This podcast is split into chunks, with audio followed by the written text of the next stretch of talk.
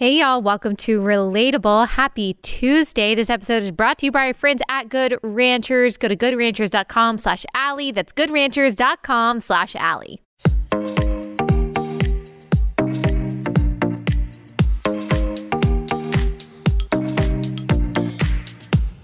Okay, today we are doing a fun question and answer episode. Sometimes we do these. We'll keep this one on the short side, you know, which is good because some of our episodes get really long and I understand they get really heavy because we're talking about really big, important stuff. Like low key, if you listen to Relatable, you really know what's going on in the world. Not every single news story because we're not necessarily a news show we stop and we pause and we talk about a story or a trend that's happening that may have been in headlines a couple weeks ago, but is especially pertinent to us right now as Christians. And we talk about why we should think about this and how we should think about this and how we should approach it. And we really try to peel back the layers on everything that's going on, not just telling you what's happening, but why what's happening matters. Sometimes I think about that. I'm like, wow, the guests we have and the stories that we talk about are really, really important. If I do say so myself, I don't think that's patting myself on the back. It takes a whole village to do this whole thing. And plus, as I like to say, you guys really are the executive producers. And so you guys tell me what you want to talk about. So we're all in this. We're all in this together. But I'm just I'm just thankful and I'm proud of relatable for the stories that we give. But we can't do that every single day because we kind of get burnt out on it, which is why we do strictly theological episodes. Sometimes we do some more like evergreen episodes, and then we do these fun Q&A episodes. We will talk about serious stuff. I am getting asked serious questions as I always am, but there's some fun stuff too and there's some some lighter stuff that's not quite so topical and so news heavy or so even theologically heavy. Um, and so I'm going to go through as many questions as I can. Sometimes I get carried away and I uh, take too long on answering a question. I'm going to try not to do that. I'm going to try not to do that today. One of the reasons also though we are not doing a news episode today is because I'm traveling. Yesterday I was in Ann Arbor. Michigan speaking to some high school students. So I'm traveling today. I recorded this last week as you're listening to it. It'll be last week. Um, but then we'll be back tomorrow with all the new and news stuff. All right. First question I'm going to answer Is it biblical to pray before meals? I think that's a great question. My opinion is that it is not necessary, biblically necessary, to pray before meals, but there is a biblical foundation for it. One example, Acts 27 35 ESV, that's the version I use. And when he had said these things, he took bread and giving thanks to God in the presence of all, he broke it and began to eat. And so that is just one example of the breaking of bread by Christians. Um, in order to give thanks to God or the the praying of Christians uh, before breaking bread to give thanks to God for what he has done for us and what he has provided for us. And that, of course, was Paul in that Acts chapter. And then there's also Ephesians 6:18, praying at all times in the spirit with all prayer and supplication to that end. Keep alert with all perseverance, making supplication for all the saints. That's not meal specific, but that basically says just pray at all times. We should be praying before we do lots of things, not just eating, but I do think that there is a biblical precedent for praying before meals. It definitely couldn't hurt. And so I think that's kind of how we determine what we do is not just what does the Bible say to do or not to do, but what based on biblical principles glorifies God the most. I also think it sets a good example for the people around you and in particular your children. Here's a question that I get a lot, and that is How are you so bold in the things that you talk about when people are so brutal today? Yes, people are brutal. You guys know if you follow me on Instagram that I get plenty of mean messages. I get really nasty messages from people who consider themselves much more empathetic and loving and tolerant than I am, of course. Uh, you know, they wish me death. They wish they wish me awful things that would happen to me and my family, all while saying it is I, am the one that is being hateful simply because I said something that they don't know how to intellectually actually refute. And so they just go on the attack. That's what emotional, unintellectual people do. And so I try to remember that. I try to remember that they're coming from a place of insecurity. If they were actually able to refute anything that I say, they would try to do so in some kind of logical manner. But when you are so frustrated by your lack of capacity to actually be able to articulate anything in a way that makes sense, then of course you are going to lash out emotionally. Um, you know, we see that with uh you see that in one sense and i mean this in like the most compassionate way but you see that with uh a young child who is just learning to speak. When they aren't able to articulate what they want sometimes that erupts in a temper tantrum. And we have a lot of understanding and patience for toddlers because they are just learning how to talk. There's not a whole lot of excuse uh, there's not a whole lot of excuses for adults who are unable to articulate their disagreement or their desires or their thoughts. And so they erupt in a temper tantrum that concludes in them sending you threats via DM on Instagram. I don't have a whole lot of patience for that. So, but I do try to remember that those people are just apparently intellectually stunted. And so I try to have some kind of compassion for them there. And I also have to remember that if they are sending that kind of threat or they're sending that kind of mean message, that they also, they just need Christ. Um, that they're probably not actually stupid. Um, they probably don't actually really lack they lack the capacity, um, but they lack the heart, the soft heart, to be able to communicate in a way that is not only logical, but also is sympathetic and makes any kind of moral sense either. Um, and so I just try to, I don't always do this well, but I try to respond kindly. A kind word can turn away wrath. Doesn't always, but it can and or I just block them. I do a lot of blocking. I do a lot of blocking of trolls. And also when it comes to speaking things that are unpopular, once you say it, once you say that thing that you're like, "Oh, I could never say that. That's too scary. I'm going to get pushback. I'm going to get backlash."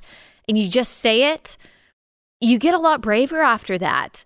We talk about how courage begets courage. Someone stands up and does something courageous, goes against the grain, how that courage is infectious, that it spreads to other people and then other people stand up and say, you know what? Me too. I believe that unpopular thing. I'm going to take this unpopular but right stance. But it's also contagious within yourself, if that makes sense. So you're cur- you're courageous in one instance, and that reminds you that you can do it again. It's just like with any kind of physical challenge. If you, the reason that you train for a marathon or train, I've never run a marathon, but I ran a half marathon many moons ago, and you don't have to run the full 13 miles before you actually race in a half marathon. You train every week a little bit more. Maybe you add a mile, two miles, whatever it is. I don't remember. And every week that you add another mile, the fact that you had previously run almost that far helps you get to the finish line because you remind yourself, I've done this before. I've done almost this exact same thing before, and I ran almost this many miles last week, and I only have to run one more mile in addition to what I ran last week. And I know I can run one more mile. It's the same thing with anything you do, with any challenge you face, any obstacle you face once you practice, once you practice bravery and you practice being outspoken and you manage the backlash that you get for saying something that you know is right and true and necessary, then you realize, okay, you can do it again. Yeah, that was hard. Yeah, no one likes bullies. No one likes being messages. No one likes being trolled. And even worse than that, no one likes your friends turning their back on you or people at your church or whatever it is. But their response is not your indicator of whether or not you should say something or whether or not you're being obedient to God. Their response is their responsibility. It's not yours. Your indicator of whether or not something is necessary and right is whether or not it aligns with God's word. That is your standard. That is your indicator of whether or not you should say something. You can say it kindly. Yes, you can say it with compassion, but if something is true, if God's word says that it is true, and you see a lot of people believing lies, then it is your responsibility to say something. And look, there are going to be Christians. This is the worst. This is worse than the trolls in a lot of ways. There are going to be Christians that if you say, hey, man is a man, woman's a woman, hey, abortion is murder, hey, the government is not God or a caretaker, whatever unpopular stance it is, you're going to get tone policed by social justice Christians. They're going to tell you it's your tone. That's why the world hates you. It's your tone. If you were just nicer, if you're just sweeter, if you just didn't use such harsh language, which I'm not saying that we should be purposely inflammatory or brutal in what we say. I'm not saying that at all. But just realize that the world hates you, Christian. The world hates what you're saying, Christian, not because of your tone, but because they hate the truth. They don't hate your tone, they hate the truth. Okay? We remember Jesus, who was full of grace and truth. We remember Stephen, maybe a better example, full of grace and truth because Stephen wasn't fully man, fully God. He wasn't culminating the prophecies of redemption and all of that. He was just a man, but he was full of grace and truth. And what was the response when he shared the gospel? It was hate. It was vitriol. It was rejection. He was stoned to death. Okay, so any Christian who says, well, if your tone were nicer, if you just use the right pronouns, like if you just said, if you just raised your fist and said Black Lives Matter and you forgot about the fact that it's a totally corrupt organization that has never done anything for Black lives, if you just like give a little bit to the world, if you're just a little bit sweeter, then the world will love you and you'll win more people to Christ. What precedent do we have for that in the Bible? So just be aware that you're going to get tone policed and you're going to get people who say Matthew 7 1, you shouldn't judge, as if that means that we shouldn't discern good from evil, right from wrong. We are supposed to be innocent as doves and as wise as serpents. Of course, we're supposed to discern right from wrong. What do you think Paul was doing when he was writing the letters to the churches? and calling them to repentance and not to sin. Was he violating Matthew 7 1? Of course not. As Christians, we are to discern humbly what is right, what is wrong, and admonish one another who are in the faith. And yes, speak the truth in love because we are supposed to be sources of clarity in an age of chaos. And you're going to get people who say, oh, you're supposed to love people. As we often say, God is love. 1 John 4 8. Whatever he says is right and wrong, good and evil, true and false, he says from love. The most loving thing that we can do is agree with him. So, withstand the unpopularity, withstand the backlash. If what you are saying is necessary and right and true according to the God who authors truth and who is love, then say it and come what may. All right. Uh, let me, I'll, I'll, get to the next question in just one second, but let me tell you about our first sponsor for the day, and that is Annie's Kit Club. So, Annie's Kit Clubs sends you a kit every month with all the materials and directions that you need to make a project. You can try out a new hobby or give your kids a steady supply of constructive kits. Whether your kids are into crafting, woodworking, or STEM projects, Annie's Kit Clubs has a membership for them. Your kids can learn new skills, they can express themselves, they can gain confidence, they can be good problem solvers and critical thinkers. We need a lot more of that today. With Annie's Kit Clubs, you can keep the whole family engaged and creative with hands-on monthly kits. So go to annieskitclubs.com slash Allie. When you do, you can get 75% off your first month. What an amazing deal. Go to annieskitclubs.com slash Allie for 75% off that first month. That's annieskitclubs.com slash Allie. All right, someone asks, How was your day today? I hope it is a happy one. Well, that's very sweet. That is not a mean message from someone who disagrees with me. Uh, let's see, my day today. Well, as I am recording this, it is only it is 1257 Eastern time. And so it hasn't, I've been basically recording all morning because I had to stow away some episodes since I am traveling. And so it's been a good day. I mean, I love recording, I love talking about the things that we um, talk about. It's always an early morning in the Stuckey household with two babies running around. That's just the way it is. Um, but it's very sunny where I am and it's warm where I am. And I love that. And I'm about to also, as I'm recording this, go into the weekend, which is pretty exciting. I hope your day is wonderful too. Makeup routine. This is something that you guys ask me about a lot, and I have gotten a lot of requests, even though this is not like my brand because I'm not a lifestyle influencer and I don't pretend to be. I've gotten a lot of requests to do a video of my makeup routine. I'm not going to do that because honestly, I I'm not inse- I shouldn't say I'm insecure about like doing my makeup. It's just that I'm not an expert. You know, some things that you do and you're confident enough to do it yourself, but you wouldn't be confident enough to teach someone else how to do it because you're not confident that how you do it is correct. I just feel like I would do it and people would be like, why are you putting that on first? Why are you using that brush? Why are you doing it that way? And, you know, I get plenty of criticism about other things. I don't know if I want to subject myself to that criticism since it's just not necessary.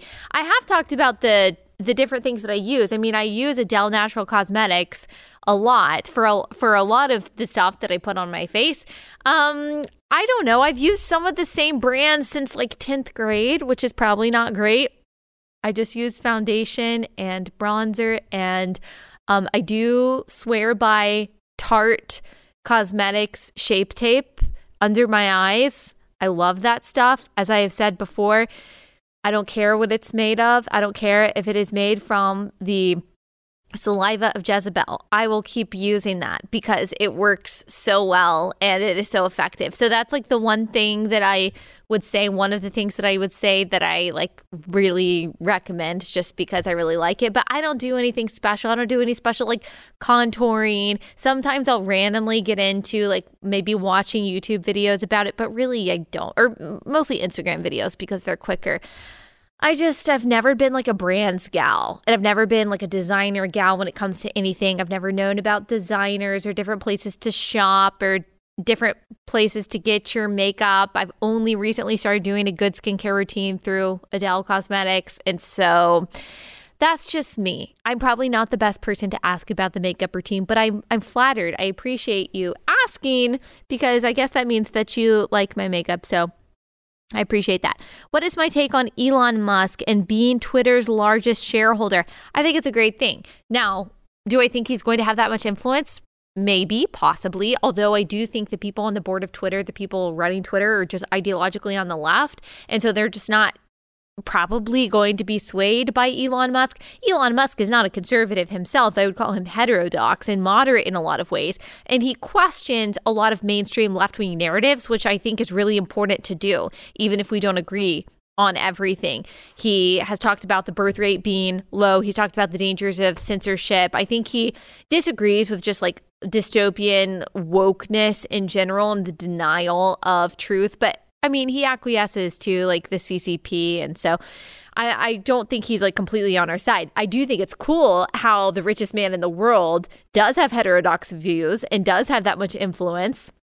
And I think it's cool that he bought the majority of shares in uh in in Twitter. He is the largest shareholder in Twitter. I think that that is really cool and I hope that he does have influence even if it's just less censorship, even if it's just that the leadership is now less woke. Let's hope that this leads to some kind of accountability. I think it's kind of cool. Why can't our party, I'm guessing you mean the Republican Party, feature more electrifying candidates that register with party youth? So I think that's coming. Okay. I, I mean, I don't know. I don't think the intention is necessarily to electrify the youth when you've got like JD Vance and Blake Masters. I don't know if like their intention is necessarily to bring in all the young voters, but I do think that they could accomplish that. And I think that one mistake that the GOP establishment makes is thinking, or even just like conservative activists in general, Republican organizations. They think that the only way you're going to win young people is by being socially liberal or by being libertarian, that you can't care about marriage, you can't care about the family, you can't really care about abortion, you can't care about those things. You can only care about like capitalism and being able to go to Starbucks. I think that's so stupid because you're not going to get conservatism if you're not preserving the building blocks of any free society, which is the family, which then goes back to the more like existential reality of human beings, which is the definition of male and female. And so I think that it's really important that we are socially conservative because I actually don't think it's possible to get economic conservatism without social conservatism. Conservatism is based on the idea that our rights come from God, that we come from a creator. That is why we believe that we have rights that supersede, that transcend the power of the government. And so if you're letting go of any biblical principles, if you're letting go of the belief in God is where our rights come from, you don't get the rest of conservatism. You just don't. And I've explained this many times. And so I know I'm not telling you guys anything that you don't already know, but I think that it's a mistake for conservatives to abandon that, to try to make, you know, uh, Republicans a big tent party. Well, no, why don't you educate young people? Educate young people in what conservatism is, why having rights that come from God rather than the government is important, why the family is important. Why don't we educate rather than acquiescing to the views of people who don't even have developed frontal lobes? That's stupid. I do say, however, that um, people like JD Vance and like Blake Masters and this new crop of, I wouldn't necessarily, because I don't know if they would call themselves populist per se, but this new crop of anti establishment type conservatives, I think just their personalities can can attract young people in the same way that Trump kind of did. In the I and DeSantis, by the way, I would put DeSantis in this in this group too. That this kind of like anti-authority I don't care what the media says. I don't care what Joe Biden says. I don't care what these activist groups say. I don't care what Disney says. I don't care what these corporations say. I care about what the people say. I care about doing what's right. And I'm not just going to be, oh, free market, yay, capitalism. Um, type Republican. I mean, capitalism is good, the free market is good, but let's use the power of the government that we have to accomplish policies that are going to help American families and the American worker. And look, I want a culture warrior. I'm a young person and I want these politicians to be culture warriors and I want them to not care what the corporations and what the active what the activist left says. That's what I want. I mean, I'm not an 18 year old, but I'm, I'm a 30 year old. I think that still counts as relatively young. And I like Ron DeSantis. I like these politicians that do not care what the media and other establishment types say, and they just do what we, the voters and conservatives, want them to do. So I think if Republicans wake up to that, then they will. They will, hopefully, um, bring more young people into the fold. But it also takes you and me educating young people against the propaganda that they are learning in school and from the media and on social media. All right, I'll answer another question in just a second. Let me tell you about our next sponsor of the day, and that is ExpressVPN probably the sponsor that I use the most because it is always running in the background of my phone. It's an app that you fire up super easily and it protects your data. It hides your location and a lot of information about you that your phone is carrying around, that your internet activity is carrying around. So that you are not, your identity and your activity is not available to your internet service provider. Um, Netflix has different content libraries for every country. Netflix has thousands of shows, but without a VPN, you only get access to a fraction of that based on your location. But listen to this this is just another perk of having a VPN. If you have a VPN, they can't see your location, and you can actually have access to a much wider library of shows that are available to people around the world. So, that's interesting. Just another perk of having a VPN in addition to having all of your information protected on your phone, on your tablet, on your computer, which we all do in our family. Plus, it's really um, it's a really like your internet will just run seamlessly. Like you don't have to worry about any of that fast speeds, all of that is going to stay the same with your VPN. It's compatible on all of your devices. There are servers in 94 different countries, and it works with other streaming services, BBC iPlayer, YouTube, and more. Be smart, stop paying full price for streaming services and only getting access to a fraction of their content, and also protect your information while you're online. Go to expressvpn.com slash Allie. Don't forget to use my link, expressvpn.com slash Allie, to get an extra three months of ExpressVPN for free. Expressvpn.com slash Allie. Someone asks, is it a bad idea to listen to true crime podcasts? And I think maybe I've answered this before. I think I've talked about it. Maybe I talked about it on Instagram. I don't remember. But it's a good question. Um, I think that it can be. I think that it can be. We are told in Philippians 4 that we are to focus only on that which is pure and lovely and commendable and excellent and worthy of praise. We're to think about these things. And God understands that when we don't think about these things, when we are dwelling on the bad, when we are dwelling on the dark, when we are dwelling on the corrupt, then our minds get very anxious. Now, I have heard from people that listening to true crime podcasts has made you more prepared, it's made you more equipped, it's made you more of a critical thinker maybe that's possible. Maybe it's possible for you to listen to some kinds of true crime podcasts that are really just interesting. It's like unsolved mysteries. And of course, all of us who like to ask questions, we all like mysteries. We all like a story. I think that's part of human nature. Maybe it's possible to do that.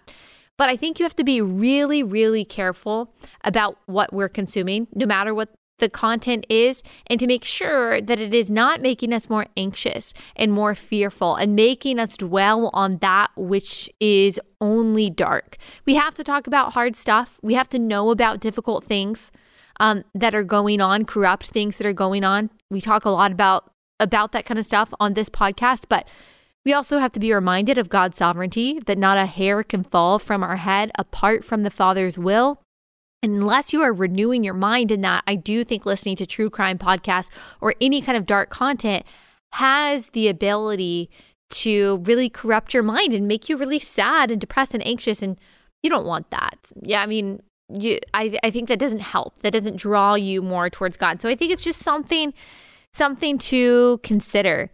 Um, random things that are giving me joy. The weather gives me joy when it's warm outside. It's about to be blazing, blazing hot to where I won't want to go outside and I'll be trying not to complain about that on this podcast in a couple months. But right now it's warm. It's been in like the 70s and 80s. And I just love being in our backyard, hanging out with our family. That is just like a simple thing that really gives me joy. Um, someone asked being prepared for food shortages versus relying on faith. So I don't think that those things are mutually exclusive at all. I mean, we have faith that, like I said, as Matthew 10 tells us, that nothing can happen to us apart from um, the Father's will. And so, of course, we have faith in God. But at the same time, we are supposed to be working. Um, we are supposed to be working hard so that we can give to those who are in need and also to provide for our families. And actually, scripture also says that those who fail to provide for their families are worse than an unbeliever.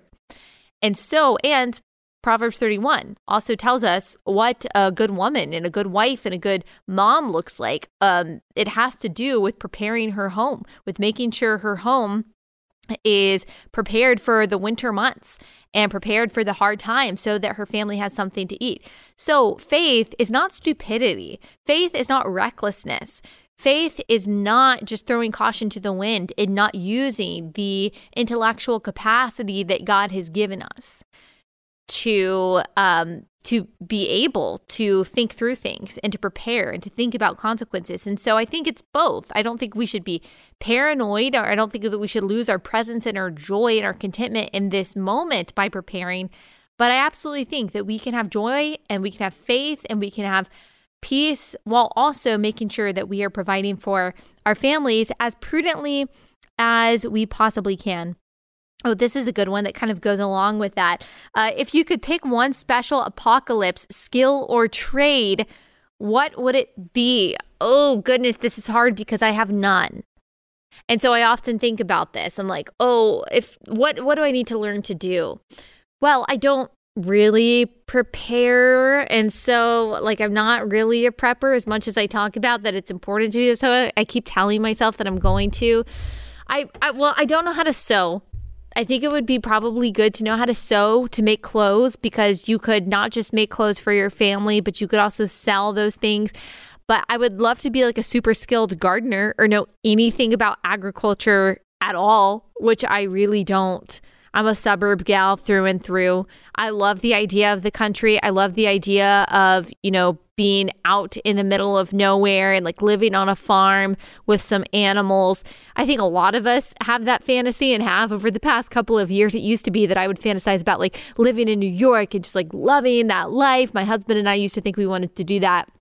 And then all millennials after 2020 were like, yeah, I need to learn how to make cheese curds using my own goats. I don't know why, but we just like, I, I, guess with COVID and everything, we just thought that it would be amazing to no longer live in the cities and to live as far out as we possibly can. The fact of the matter is, I don't know how to do any of that. I, I, I think probably I should say the most important thing would be to make food.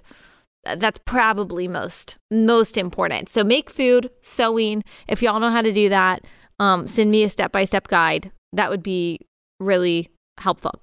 Um, so someone who follows me asked, and this is a great question. I think it's a question that a lot of us have right now. Well, she asks about friends, like how many people are in your circle of close friends. She said she's had a hard time keeping up with college friends now that she is a mom. Man, I can totally, totally relate to this. It can be really hard to keep up with the different friends from the different stages of life and to make sure that you're being a good friend, that you know what's going on in their life, that you text them back. That's my downfall. I just have a hard time texting people back. And I'm not trying to scoff at that or I'm not trying to belittle that. I actually think that routinely not texting people back is a really bad thing. Like, I, I, really do. I think that's a bad thing. And I am someone who is guilty of that. I love when people are um, responsive, although I give, I have absolutely no judgment or condemnation ever for people who don't text me back right away or even like within a week because I am continually that person. But I think it's awesome when people are like super responsive when I know that they're busy. So, who, how many people? I don't really know. Like, we have church. We have a small group. So we have some couples there, and we are still learning. Like we are still cultivating those relationships. We are still in the process right now. We are in the stage of finding our people. Like I have friends from different stages of life, from different areas of my life that I keep in touch with. I do the best that I can. But we are still in the process right now of like cultivating our close, godly friendships. It's hard and it takes effort. It's not how it was in college when, okay, you just step out of your dorm room or your apartment and then you've got like 10 friends who you can go to lunch with and you can just like do life with. That's the thing. That's what creates friendships is really doing day-to-day life with someone and just the casual stuff. It's not okay necessarily having to plan 3 weeks in advance to have like a long drawn out conversation with someone. Although I think that can be great, but that's not really what builds the true edifying friendships and the friendships that I think that a lot of us at this stage in our lives are yearning for. It's really just the casual stuff. It's like the hey what are you doing right now? Do you want to go get coffee? or hey what are you doing right now? Can you watch my kids?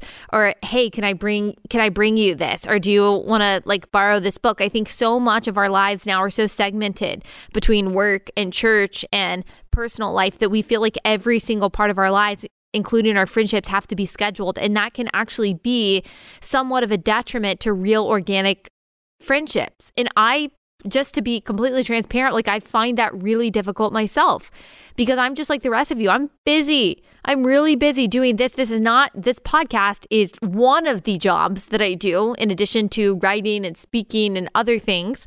Um, and then I've got my kids and my family. That's my first priority. And then, of course, you want to spend one on one time with your husband and then okay well you've got small group or you've got church or you want to volunteer it can be really hard to have those organic everyday life on life that's christianese terminology friendships.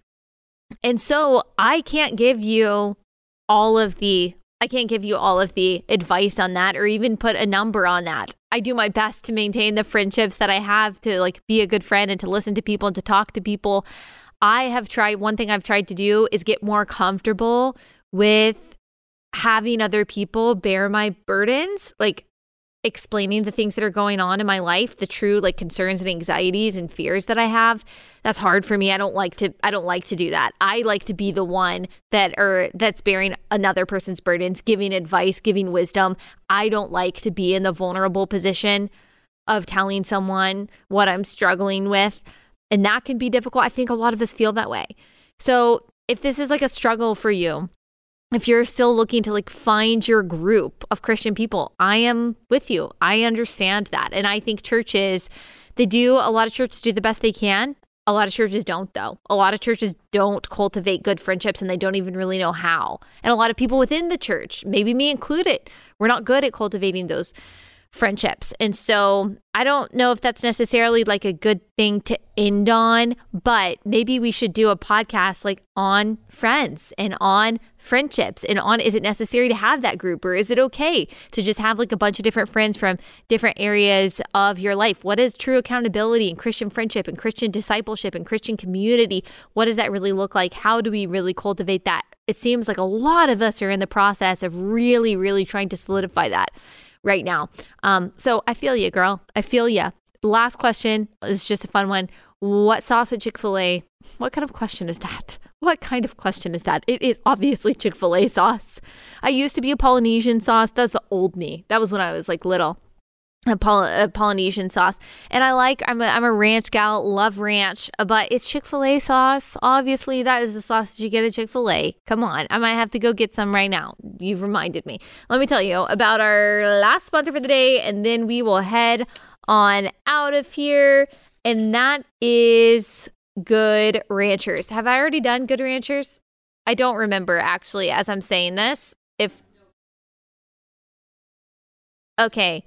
Okay, they just told me. I can't I can't remember. I can't remember what I've done. Okay, we haven't done our Good Ranchers ad this episode yet. So let me tell you about Good Ranchers. It's American meat delivered right to your front door on dry ice. You get all different cuts of meat and you get better than organic chicken. We eat it almost every single night. Makes our life easier. We put it all in a freezer. If you're a single person, if you got a large family, it's all good. Just put it in the freezer, eat what you want to every night or every week, and you can rest assured that it's not just high quality, but you are also supporting American farms and ranches. Most of the meat at the grocery store is actually imported from overseas. Bummer, bummer. But you can not worry about that and you can focus on helping rebuild American farms and ranches, especially right now when fertilizer prices are so high and farmers are really struggling. Support them by getting all of your meat from Good Ranchers, which is completely American. If you use my promo code Allie at goodranchers.com slash Allie, you get $30 off and free express shipping. So it's even more affordable and accessible to you. Go to goodranchers.com slash Allie for that $30 off. That's goodranchers.com slash Allie. Okay, that's all we've got for today. As I'm recording this, I think that tomorrow we have an interview talking about something really important and really big. So I, I think things can change. But regardless, tomorrow will be a great episode. I just know that. If you love this podcast, please leave us a five star review. That would mean so much. And please subscribe on YouTube, follow on Instagram, and all that good stuff. I will see you guys back here tomorrow.